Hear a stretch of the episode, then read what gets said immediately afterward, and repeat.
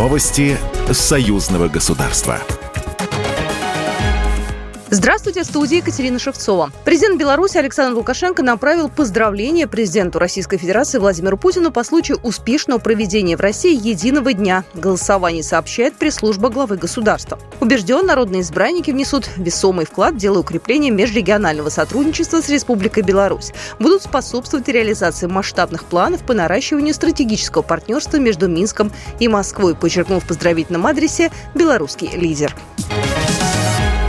Угрозы для России со стороны Прибалтики и Польши сохраняются, заявил журналистам директор службы внешней разведки Сергей Нарышкин на церемонии открытия памятника Феликсу Дзержинскому, передает ТАСС. На просьбу представителей СМИ уточнить, свидетельствует ли взгляд памятника Дзержинскому, обращенный на северо-запад, как и у предшествующего монумента на Лубянке, об угрозах со стороны Польши и Прибалтики, Нарышкин отметил, что менять направление взгляда героя этого памятника просто не было права. Ведь это точная копия предыдущего монумента. А то, что угрозы нашей стране есть со страны Северо-Запада, это очевидно, подчеркнул он.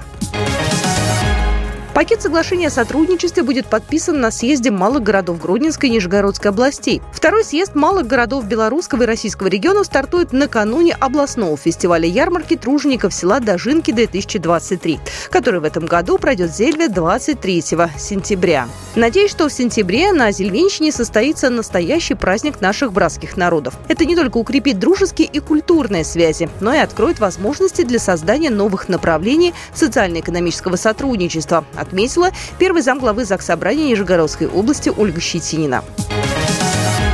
Расширение торговых возможностей. На форуме экономического сотрудничества в Минске собрались делегаты более 20 стран. Среди ключевых задач форума – всесторонняя презентация инвестиционного потенциала Беларуси, обмен практическим опытом в вопросах организации малого и среднего бизнеса и обсуждение новых возможностей технологического и социального взаимодействия. Перед официальной частью форума предприятия Беллихпрома представили выставку продукции «Сделано в Минске». Елена Дыбова, вице-президент Торгово-промышленной палаты России.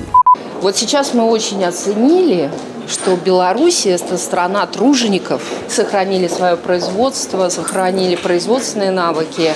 Это тот редкий случай, когда по определенным позициям будем догонять. Это здорово. И вот объединяя усилия, конечно, у нас получается гораздо лучше идти вместе вперед. Теперь в условиях серьезной конкуренции Беларусь и Россия объединяют усилия и показывают лучшие результаты. Форум прошел в столице Беларуси во второй раз. Программа произведена по заказу телерадиовещательной организации Союзного государства. Новости Союзного государства.